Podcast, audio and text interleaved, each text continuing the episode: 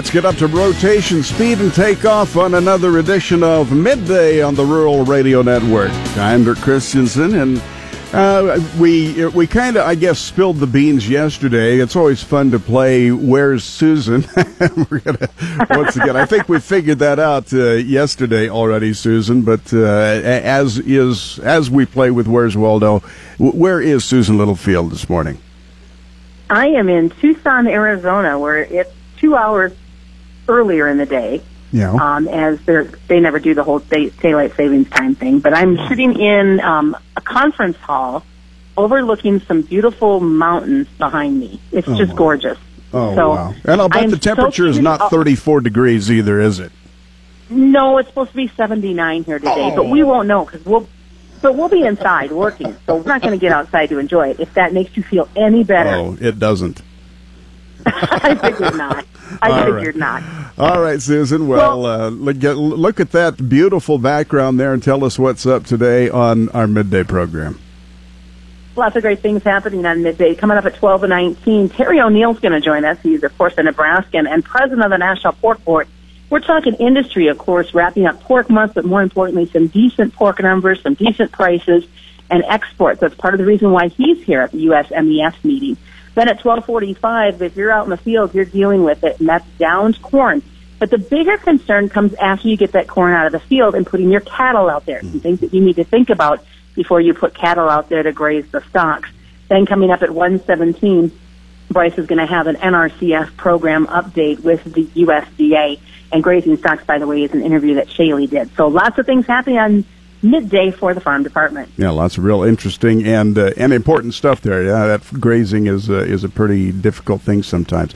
Uh, I know you've Yeah. got another call that you have to make, Susan. So we'll let you go ahead and go. Thanks for being with us on the roundtable. Sounds good. Talk to you tomorrow. Thank you, sir. Thank, sir. I was looking right at Mister Sir over here, Jason Jorgensen. Ask you, sir, what's going on in the sports world? We have a game seven in the World Series, and I think a lot of people are happy with that because this has been a very good series. There's been some high drama. There's been a lot of home runs hit. So the Dodgers and Astros will finish it off tonight in that final game of the baseball season. It'll be interesting to see what the ratings have been like on this when it's all said and done. But uh, two larger market cities, game seven, Fox is probably pretty happy. Did you ever figure out exactly who you are rooting for? Or are you just rooting for a good series? Uh, I've been for the Astros. Don't ask me why. Uh-huh. So, but uh, we'll see. Yeah, it's always great for a first-time team to, Oh yeah, their they're- World yeah, Series they're they're more than due. Also, we'll talk some high school playoff football action classes D1 and D2. Oddly enough, most of the top seeds are actually on the road with the way the NCAA NSAA does their playoffs because there were a bunch of upsets and a lot of those eight nine games last week. And we'll uh, hear from Kansas State head coach Bill Snyder. So we'll touch on all of that. Also, talk a little college basketball. Duke will start the year number one. As they have many, many times. Many, many times. All right, Bob Brogan on business. Stocks are pushing higher at midday, led by energy companies and raw material producers. Also, the GOP lawmakers, uh, some of them appear to be mixed on a sales tax deduction as uh, talks continue on uh, tax reform in Washington, D.C. Private survey finds that U.S. businesses added a solid number of jobs in October. Those are some of the stories we're keeping an eye on. Lots of interesting listening ahead on today's midday. Time to take in some ag weather, and I'm going to look right square into the eyes of weather guy Paul Perkins and ask the salient question of the day. as my eyes shift away.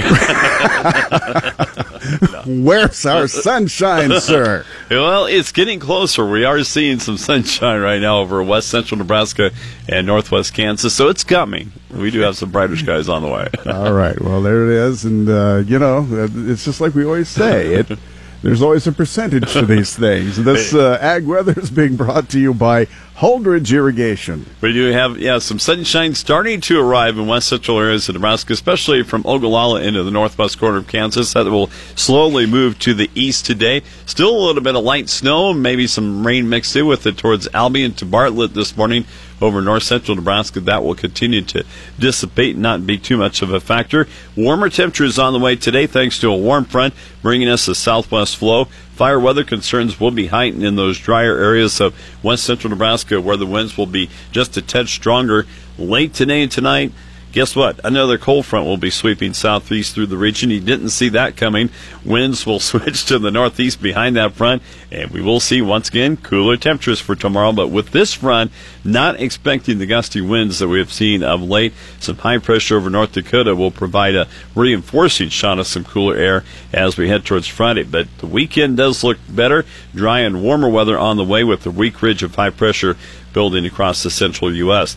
Temperatures once again cool down. Our up and down weather continues. Another front arriving early next week.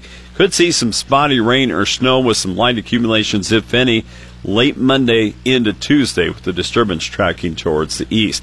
In our long term forecast, Nebraska and Kansas temperatures are forecast to start about seasonal for early next week, then we'll trend to near normal to warmer than normal late next week through November 14th. Near normal to below normal is the precipitation forecast for Nebraska and Kansas Monday through the 14th. The weather factors the market traders are considering include chilly and damp conditions slowing the Midwest harvest and uncertainty over soil moisture in Brazil during the mid to late week. Cold air will continue to settle across the northern plains and much of the west over the weekend. Sub zero temperatures could affect northern portions of the Rockies and the high plains. Initially, heavy snow will accompany that cold surge, especially across the northern Rockies. But we're not going to see much of that. Dry weather will prevail through the weekend across the southern plains. Weekend precipitation could become heavy from the eastern Corn Belt into northern New England. That cool and unsettled pattern in much of the Midwest will continue to slow the harvest especially in the eastern Midwest this week. Conditions are favorable in the southern plains right now for developing and planting winter wheat this week. The southern plains continue to watch for a possible drying trend going into winter dormancy. Harvest and wheat planting weather favorable right now in the southeast U.S. and Delta. Disruptions, though, likely by Friday and Saturday with some rain. After several weeks of dry conditions in central Brazil, soil moisture is improving. The subsoil moisture, though, very low, and that won't offer a buffer if the hot and dry weather return. All right, and our weather brought to you by Holdrege Irrigation, your Reinke dealer. Want to, uh, I guess, put you on the spot here. Okay. See if you've got any kind of a prediction for what the Northwestern game's going to look like. Well, that's probably a tight one. It's Not the game, the weather. Oh, oh. I think pretty good. It should be pretty good. Probably about 60, I'm guessing. Probably, mid to upper 50s in Lincoln that way. So, right. yeah. All right. Well, we want to remind It'll be a everybody that if you're looking for tickets, we got a pile of them at 308 324 2371. If you'd like to get connected up with someone who needs to sell theirs for this weekend, 308 324 2371.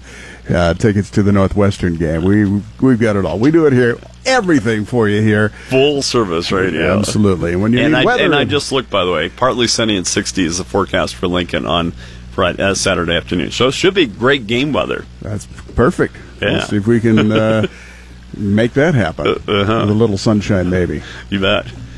Weather anytime at krvn.com.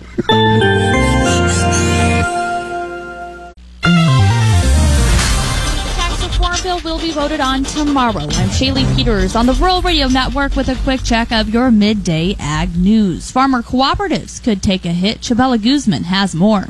The biggest tax reform in 30 years is working its way through Congress, but there are sections, such as Section 199, lawmakers are looking at doing away with that could hurt rural communities. Rocky Weber, President and General Counsel of the Nebraska Cooperative Council, says getting rid of Section 199 could really affect cooperatives and their communities. So even though there's been consolidation amongst the co-ops, they have kept locations and employment centers and facilities in all the communities that used to have their own cooperatives. So there is a broad cooperative presence in each of our communities, and that's mostly largely felt through maintaining facilities in counties and paying property taxes towards counties and cities, and it's also felt in the payrolls and go to employees living in those small communities. Nebraska's farmer owned cooperatives have locations in 376 rural communities across the state. With the Rural Radio Network, I'm Chabela Guzman. And also giving comments on the tax reform bill is our Agriculture Secretary Sonny Perdue. Well, we can never forget that agriculture and farms are businesses as well. They have to make a profit in order to continue to do that. And uh, taxes are a big, huge part of that. And I think the proposal that President Trump has made for farmers in a couple of different areas based on rates and treating these businesses uh, in a lower tax rate uh, will be extremely helpful to farmers, allowing them to keep more of their money to reinvest in land, equipment, and uh, and, and building up the resources that uh, contribute to their livelihood.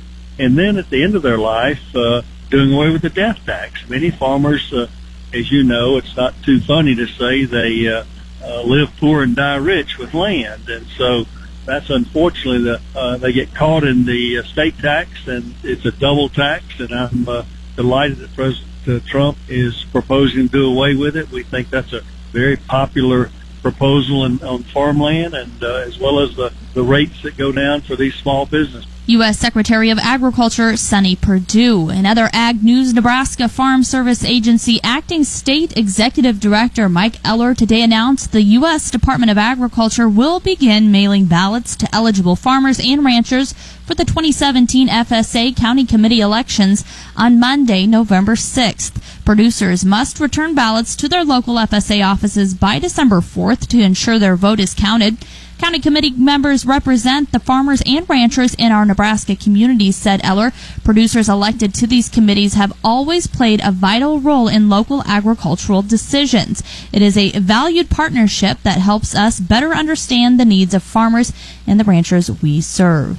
And a new survey of bankers shows 82% of agricultural lenders reported a decline in farm profitability in the last 12 months. However, the pace of the decline has slowed. The survey produced by the American Bankers Association and Farmer Mac shows 51% of agricultural lenders noted an increase in the demand for agricultural operating loans, while there was no notable change in the demand for agricultural real estate loans. Despite the findings, the survey of more than 500 180 agricultural lenders revealed that the agricultural loan approval rate is still 84%. An ABA spokesperson says that overall the data shows that the lenders are a little more optimistic about what's ahead compared to last year. And that's a quick check of your midday ag news. For more on any of these stories, including audio and video, head on over to ruralradio.com for the Rural Radio Network and Shaylee Peters. Pork producers pleased with recent prices and exports as well. Good afternoon. I'm Susan Littlefield on the Rural Radio Network. Terry O'Neel, who is from Friend, Nebraska, is also president of the National Pork Board. He and I met up here in Tucson, Arizona during the U.S. Meat Export Federation to talk about yesterday's prices and where they're moving forward post Porktober. Yeah, things look great yesterday, Susan. Um, Actually, we saw some uh, record highs on some of the contracts, particularly in December. Uh, they were up 270 yesterday, so that's good news for pork producers. Uh, went through a low spot early on in October, so hopefully it went through our fall, fall low. And yeah, the markets may retrace back a little bit, but right now they're looking really good. And you guys are going into a good time of year because we're going to see turkeys and hams yes. married together over the holidays. Yes, we're going to have a lot of, of, ham processing going on. So there's got a lot of demand going on. We've got major packers uh, adding new plants, and they're just ramping up. So they're at uh, partial capacity. So those, as those plants get better and better at processing, uh, more training for their employees, they're going to be bringing more hogs, more hogs, which creates more demand for our pigs. So hopefully it'll be very supportive of prices. Well, speaking of demand, we're coming off of October Pork Month, a big time for you guys to promote domestically mm-hmm. the importance of the pork industry and the great meat that you guys provide. Mm-hmm. Yes, we have a lot of pork promotions. We call it Porktober, and we're promoting, you know, pulled pork, uh, any type of uh, stews and things because we have cooler temperatures going on. We want to use some pork in that. Tailgating is big for football. Lots of brats served during that time frame. We're kind of out of the BLT season and getting more into the fall and the winter time. And uh, Porktober was excellent for us. Even in Nebraska, we had a uh, presentation where we went into local um, cafes, one of the local cafes, as, as producers and as, as uh, directors on the board we gave out free breakfasts. And I just had a free breakfast I gave out Halloween yesterday. So the people were very appreciative of that, and they it gains uh, better attention to October being Pork Month. Do you, I mean, obviously, it, it's been such an establishment. Do you see that as helping you guys in domestic sales and maybe even bringing one step further to what you guys do in the pork industry to raise, raise these hogs? I think it does. I think it helps a lot. I mean, October being pork month's been around for a long time, and I think where it started was typically you had the sows farrow in the spring, and you had all these pigs come to market in October, and the prices tended to go down. So it helps be supportive of our prices during that time of the year, kind of kind of a bridge over to uh, the holiday season. So I think it's helped us out quite a bit. Um, that time is, is, is typically a tough time for producers, but looks like we kind of bottomed out early October and just kind of went up as we went through. So I don't know if it helped, but I know prices are going higher. 2017 has been a good year export wise as well for this industry, gaining some markets back, gaining some new markets with you guys having boots on the ground in these countries, talking firsthand. Yes, we actually went to Japan and Asia early September of this year. We're there for 11 days, uh, four days in uh, Japan, and there are seven days in China. And we saw the importance of uh, U.S. pork there. Uh, they like our product. They know it's a safe product. They like the quality of product. Granted, we have some work to do on some of our specifications and things like that, and that's why we were there to gain some intelligence. So I think it was a very worthwhile trip for us to go as officers this last month and to gain some uh, ideas of what we can do better to help promote exports because we know we've got more and more pork coming down the pipeline and the best way to move that product is through export. Those comments coming from Terry O'Neel in Tucson, Arizona. I'm Susan Littlefield on the Rural Radio Network. Becoming partly cloudy across Nebraska tonight with a chance of rain or snow in the western part of the state. The lows generally in the 30s. I'm Dave Schroeder. The Senate Judiciary Committee is set to vote on President Donald Trump's nomination of Omaha attorney Steven Grasz to serve as judge on the 8th Circuit Court of Appeals. He'd been recommended by Nebraska Senators Deb Fischer and Ben Sasse, but the American Bar Association has issued a rare rating of not qualified. The ABA issued a statement saying a number of lawyers, judges, and others associated with Grasz believe his anti abortion stance would prevent him from carrying out his judicial duties. Senator Ben Sasse says it's sad the ABA would contort their ratings process to try and tarnish Grasz's professional reputation in order to drive a political agenda on the issue of life. In, in, more than a decade as the Chief Deputy Attorney General, whether he was litigating cases before the U.S. Supreme Court in Washington on behalf of the state of Nebraska, or whether it was before the Nebraska Supreme Court in Lincoln, Republicans and Democrats alike knew that Steve represented Nebraska with integrity and professionalism. Grasz served as Chief Deputy Attorney General for the state from 1991 to 2002. A January sentencing has been scheduled for a Schuyler man involved in a fatal traffic accident. 27 year old Jesus Vasquez de la Cruz pleaded no contest in Colfax County District Court to manslaughter. He was driving a pickup truck in April of last year when it went out of control on a rural road north northwest of Schuyler. His passenger, 24 year old Moises Aguilar Aguilar, was fatally injured. The county attorney's office is recommending a four month jail sentence and $5,000 in restitution as part of the plea deal. The judge is not bound by the agreement. Sentencing is set for January 10th. Colombian President Juan Manuel Santos is calling for the peace process in his country to serve as a beacon of hope while accepting an honorary degree from a university in the U.S. Santos spoke at the University of Kansas, where he earned degrees in business and economics in 1973. Santos won last year's Nobel Peace Prize for his efforts to end his country's civil war after five decades of bloodshed. Santos says that despite differences, people need to coexist in times of conflict. When extremism, radicalism, racism, or populism might arise, Santos says we do not fight evil with evil. Santos also says it is always easier to wage war than seek peace and to go for the emotions rather than for the arguments. Trusted charities are accepting donations for hurricane disaster relief. You can do your part by using our links at krvn.com. In the News Center, I'm Dave Schroeder. With the recent rain followed up by wind, we have a lot of downed corn across the state. I'm Shaylee Peters on the Rural Radio Network, and here visiting today with Mary Drewnoski. She's a UNL beef systems specialist. And Mary, today we're going to talk about once that corn gets out of the field, so to speak, um, there's going to be a lot of it that's left there for those cattlemen that graze those stalks. That's not too far out and definitely something they're going to want to consider before just kicking cattle out on stalks this winter for grazing. So, why don't we open up by just going into what exactly they need to be considering and looking at here ahead of time? Well, uh, with the delayed harvest, as you mentioned, and the high winds, we're seeing a lot of downed ears.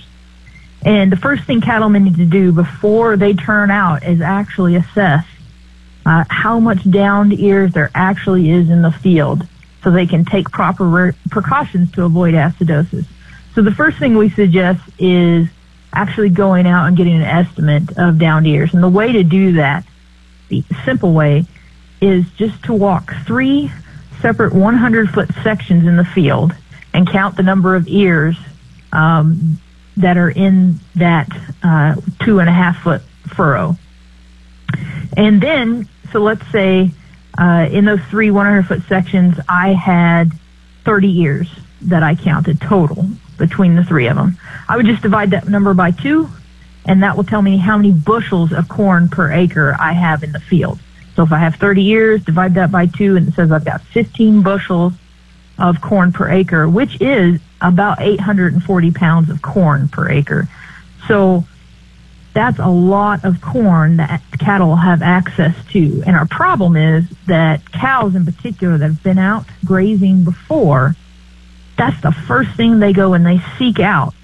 So we can have issues with acidosis if we have over 8 to 10 bushels per acre uh, down in the field. So we need to take some precautions which of course leads me right into my next question. What precautions do those producers need to be taking?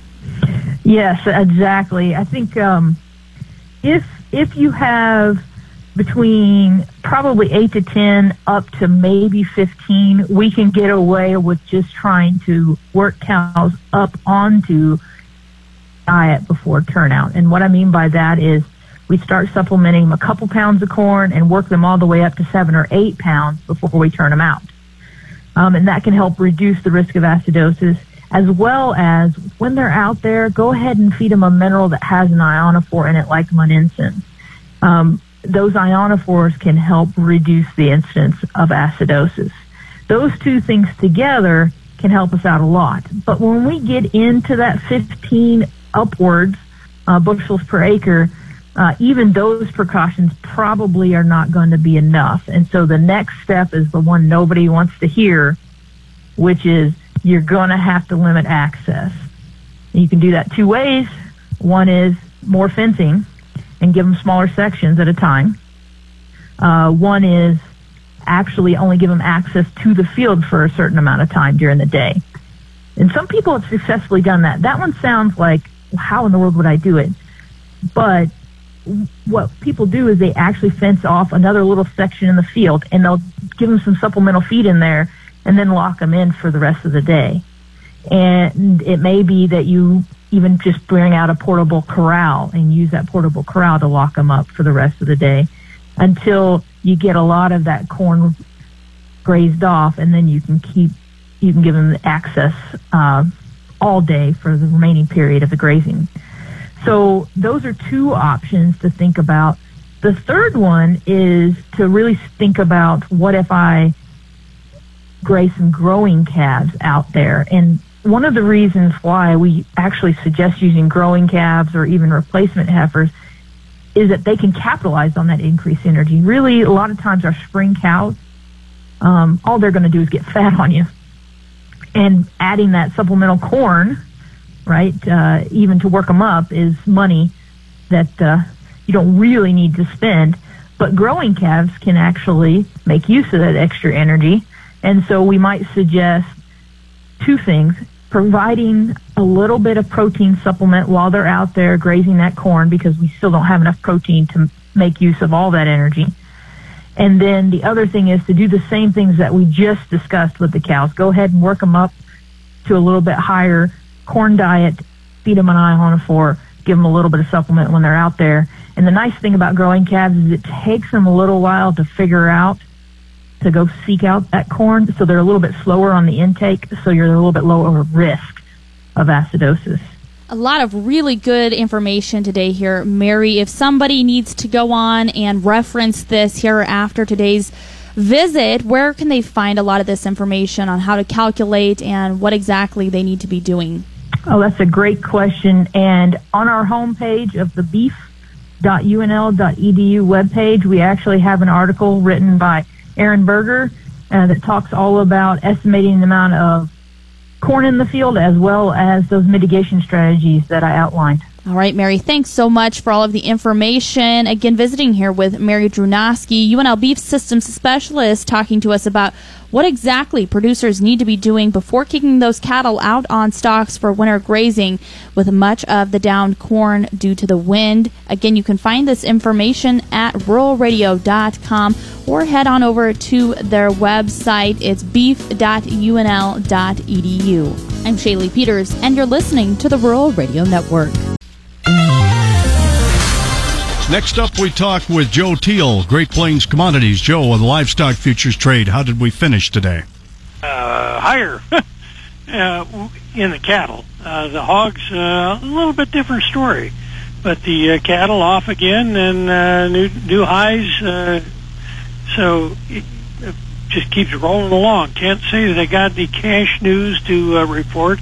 Um, what's traded has been very light and surprisingly uh, a little bit lower than uh, where we uh, were last week. But nonetheless, the uh, cutouts were sharply higher last night, higher again at noon today. So uh, the idea is that uh, the, the uh, Packers. Uh, margins are going to be good enough. They're going to come out and pay uh, pay up for cattle, and we had a lot of fun buying once again in the market uh, today. So the cattle and the feeders both uh, gains. Uh, sharp gains in the uh, feeders, triple digit gains, whereas we were uh, just higher, um, moderately higher in the uh, in the cattle and new highs. Over in the hogs, boy, we, late sell off uh, in the December contract of hogs, finishing down a dollar forty. Uh, the market's acting uh, kind of tired right now, and uh, even though, despite the fact that it, the index is still moving up, cash seems to be near steady. Uh, uh, we're discounted to that index, and uh, even further today uh, with the uh, triple-digit losses in the December contract and losses in the February contract. Back in a little bit higher. Looks like uh, we're getting some spreading going on. You can reach Joe Teal at Great Plains Commodities, 800 328 0134. Dewey Nelson reporting.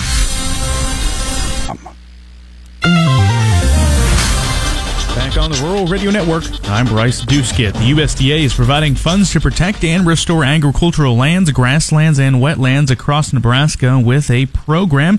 Joining me to discuss more about that is Tom Schlief with the NRCS State Office in Lincoln, Nebraska. Tom, just to start out with, give us an overview of this program and tell us more about it. Yeah, the ACEP program was was changed a little bit from with the 2014 Farm Bill, and it, uh, the ACEP uh, ALE or Agricultural Land Easement Program combined some of the other programs like the Grassland Reserve Program and the Farm and Ranch Land Protection Program. And so, in an attempt to simplify it a little bit, it was put under one umbrella. The ALE program itself is designed to specifically protect land from conversion from cropland or an agricultural status into some type of other development. And uh, in order to do the ALE or the agricultural land easement, you have to have a separate entity that's willing to hold that easement. Consequently, on the other side of it is the wetland reserve uh, and easement program, the WRE part of it, where we're looking to protect, enhance, and, and restore degraded wetlands. Talk about who's eligible to apply for um, this program. Essentially, with with the agricultural land easement program or the ALE program, producers that are looking to do that need to find a entity of some kind. Like uh, an example would be the NRDs or or the Game and Parks Commission or somebody of that nature. That's main purpose is to manage wildlife type lands and and they would actually make the application for them. So it has to be through an entity, and this entity has to be willing to pay 50% of the cost of the easement, and they will also manage and maintain uh, and do the monitoring on that easement. And the WRE side of it, the Wetland Reserve Easement Program, anybody, uh, producers that have uh, a FSA farm number um, that have a restorable wetland can apply. Tom, talk about why someone should consider applying for this program. Sure, and that that's you know that is a very good question. That's kind of a personal one. Primarily, what we get is people looking to what what can I do with this ground if you know maybe it's been in the family for generations and I don't want to see it ever converted to a non-agricultural state. Uh, that's that's a that's a high priority for people that are looking to to say it's a a, prairie area that's never been turned uh, for cropland. Um, those those folks are, are looking at at trying to get some stabilization there so they can protect that for future generations. Um, on the wetland side of it, it, it's usually based on economics. They're looking for, you know, that they'll get a payment for the easement part of it, but you know, they're they're it's a lot of times they're not getting good production off of it, or only production on certain years, and so uh, and and like any good stewards of the land, you know, they realize that they're that there's ag chemicals that are getting into these these wetter areas. And Tom, if someone's listening to this interview right now and says that sounds like something we want to do on our operation, where where do you want them to go to learn more information about this program? Well, they can check the NRCS website. Uh, and or go to their local USDA service center and stop in the NRCS office there. That was Tom Schlief with the NRCS State Office discussing the USDA providing funds to protect and restore agriculture land, grasslands, and wetlands across Nebraska. I'm Bryce Duskett, and this is the Rural Radio Network.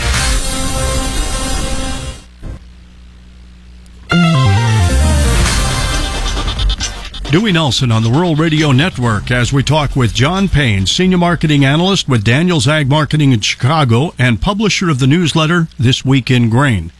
Your perspective on this grain market and what happened today on the first day of a trading month. Nice to see some money come in on the buy side. Could have been that or just simply exiting. Uh, you know, you've seen a lot of rallying outside commodity markets led by, you know, livestock being prominent here. Um, but the, the, the action we saw in corn and soybeans are, are both promising. I think, given that uh, you know we're going to see President Trump go over to China here in the next week and a half, I think he'll be there, and you know we could get some talk about uh, you know additional Chinese uh, you know purchases in the future, and I think that could all be supportive. As of right now, you know, I, I would say I, I don't talk to a, a small sample size wouldn't wouldn't would be a good way to describe it, and the the, the trade is pretty much in, in step with what I'm hearing better than expected corn yields. Bean yields are a little disappointing now, especially as we as we move up north. Uh, folks who are harvesting up there, I think, are, are a little lower than what I've heard in, in folks in the south. So we will also take into account maybe some soybean planting delays down in Argentina as a supportive factor too. Absolutely, I think anything here on the bean side is going to be helpful. I, I think the, the the the meal prices are starting to go a little bit here. We saw a good day there. Um, you know, it's, it's been one step forward, two steps back in this market, and uh, you know we bounced off a pretty important trend line there, and I think that'll be something technically we lean into going into uh, the last two days of the week. WASDE next week, you know, I, I think there could be some anticipated bullishness on the soybean side. The opposite will be the case for corn, but again, I you know, there's a lot of length here that I think could get washed out, and that would put us really record short. So what I've been telling guys is if you just think you just don't gamble and re-own it here. Try to get it a little cheaper. See if you can get that March contract closer to 355 or 350. I just think it's going to be a little easier to hold.